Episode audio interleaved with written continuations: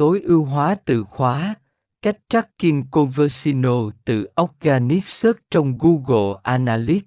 Phần 28 Khi bạn hiểu rõ cách sử dụng Google Analytics để theo dõi và cải thiện conversino từ Organic Search, bạn có cơ hội tối ưu hóa chiến dịch của mình và thu hút người dùng có khả năng chuyển đổi cao hơn.